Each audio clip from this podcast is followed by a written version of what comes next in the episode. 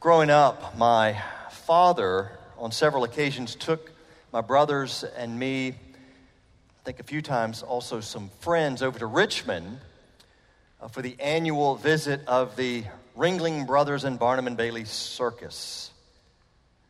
And despite the elephant tricks and the tiger taming and the flying trapeze artists right in front of me, I always kept a wary eye out for the clowns around the edges, vaguely disturbed by their presence.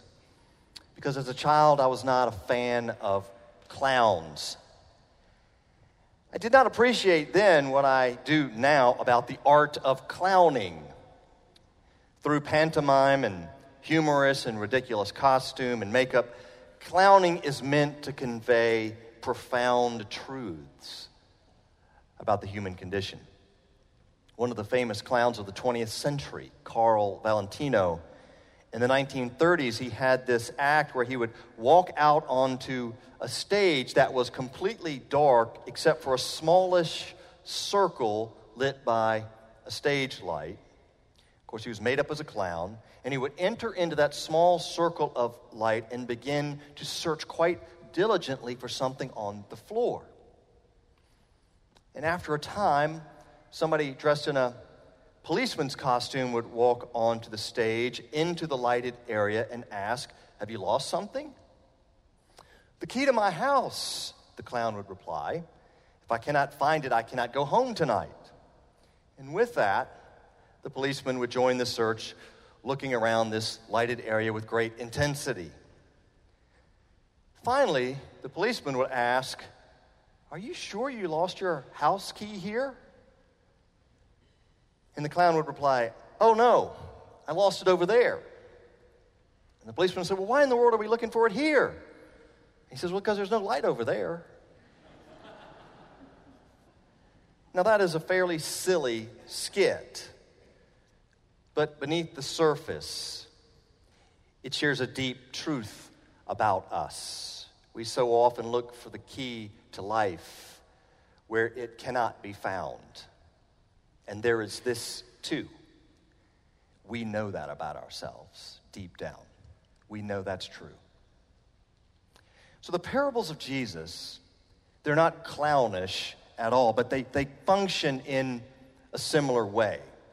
They're simple yet startling little stories that reveal deep truths that lie beneath the surface of the costumes of our lives, that lurk in the darkened spaces around the edges of our staged existence. The parables of Jesus often confront us with the truth that we are foolishly looking for ultimacy in places where it can never be found. So I wonder sometimes if we hear one of these parables of Jesus in church as we just have today, um, it's not unlike my earlier wariness of clowns. It's like, I don't know that I really like this. I'm not really sure I'm clear where it's going. But the gospel reading today touches down in the heart of Jesus' Galilean ministry.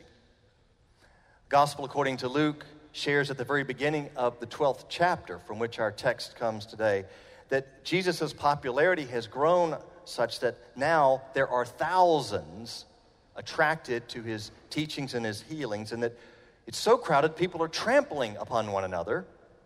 And one day, in the midst of this frenzy, a young man in the crowd shouts out, Teacher, tell my brother to divide the family inheritance with me. Well, given what we know about the religious and social context of this day, we might deduce at least a couple of details here. The family patriarch has died. And this is probably the voice of a younger brother whose older brother is the executor of the estate and perceived to be unfair in the distribution of the family inheritance. How ugly it can get when family members fight over the loot when a member dies. Who gets the silver? Who gets the china? Who gets the piano? Who gets the riding lawnmower? How will the proceeds from the house sale be divided? I have seen this happen. I have heard some of your stories where it has ruined relationships in your families, and I have tried with other of my family members to negotiate this tension, this issue myself. Jesus could have responded, Look, young man, you do know that the scriptures provide some regulations on how we deal with family inheritances, right? You can go to Numbers 27 or Deuteronomy 21 for that. He could have also added, and there's this too, the 10th commandment thou shalt not covet. But instead, Jesus sees that there is a deeper issue here at work beyond anxiety about, about getting perceived fair share of the family stuff. Because this is not a matter of rights, it's a matter about where we place our ultimate trust. So Jesus says, I'm not really sure why you think I should referee your family squabble. And then it's followed abruptly by what sounds to us like a non sequitur. Jesus tells a parable. A very simple, short story. A prosperous farmer has a bumper crop. And the harvest, in fact, is so large that he can't fit it into all of his barns, so he decides to tear down his existing barns and build larger barns to store his abundance, his oversupply, allowing him to feel kind of set for years to come. He can relax, eat, drink, be merry. I don't know. I don't know that I resent him too much. Um, he sounds like he's got a good head for agribusiness. He had the resources to build bigger barns. You know, there's going to come a day when the market's not so glutted and he can sell at a higher price. I don't know. He doesn't sound like a foolish guy to me. The temptation to hoard is a very serious matter in Jewish religion, as it is in many other religions and cultures. And certainly a biblically faithful response to abundance, to an abundant harvest, would be to share one's bounty back with the community, with the less fortunate, with the hungry, with the dispossessed, the tenant farmer, the sojourner, the exile, the lame, the orphan, the widow. Speaking of this fellow in the parable, St. Augustine centuries ago said, He did not realize that the bellies of the poor were much safer storerooms than his barns. Indeed,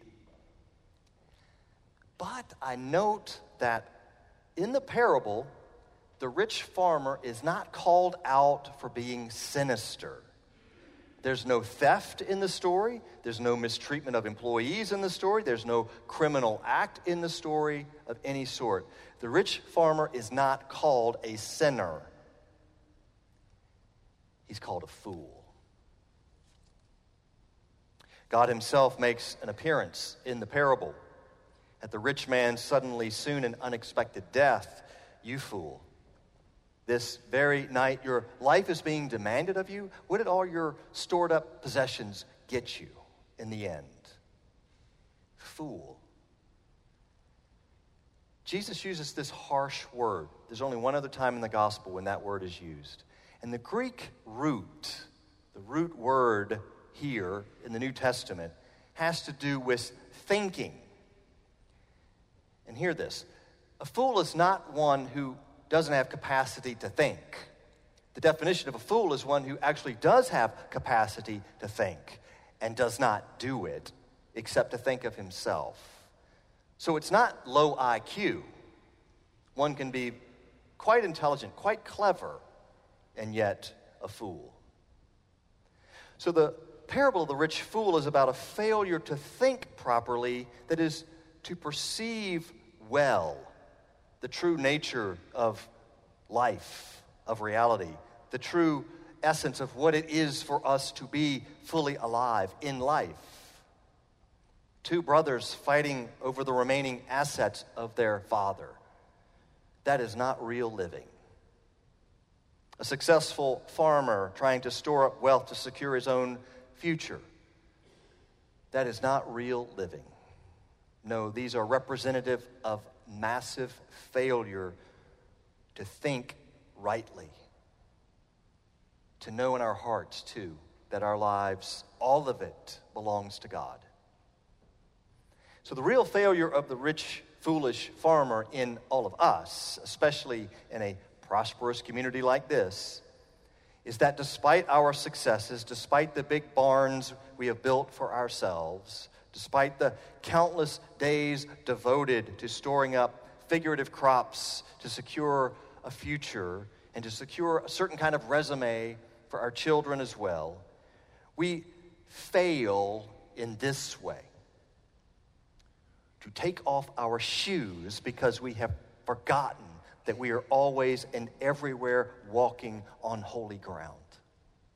Always and everywhere in the presence and with the provision of our Lord God.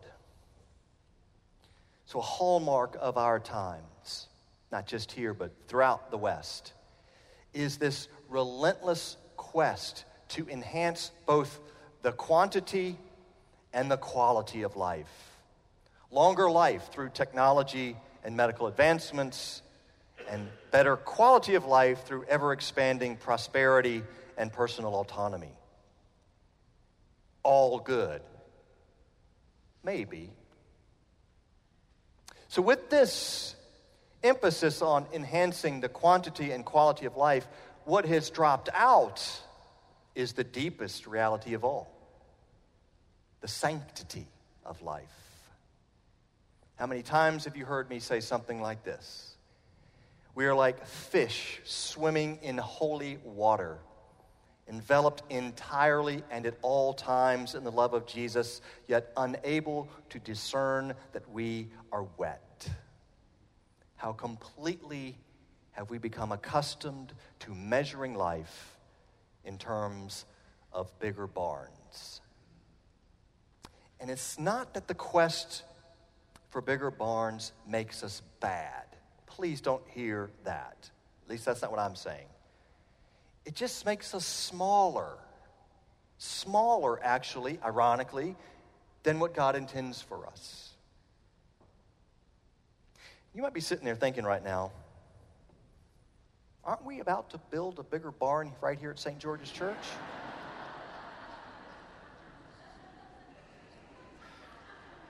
Ah, darn this parable. oh, good for you. Good for you. I'm thinking the same thing all the time, every day. We all need to be continually asking how this big project of ours is going to deepen our relationship with the Lord God, how it is going to deepen our relationships with one another, and especially those in our membership who may have more in store in their relationship to God, and how it is going to help us to bless more and more people outside the life of the church, as well as those yet unborn. If we fail in asking those questions and hopefully answering those questions by God's grace, then we will indeed be yet another rich fool. The farmer is a fool only in thinking he can achieve a rich, fully alive life on his own, on his own terms. And that is some foolishness. So let me bring you in on a little secret here the abundant life of Jesus Christ, the gospel, only works for those who realize they can't do life on their own. This is the unavoidable paradox of the Christian life.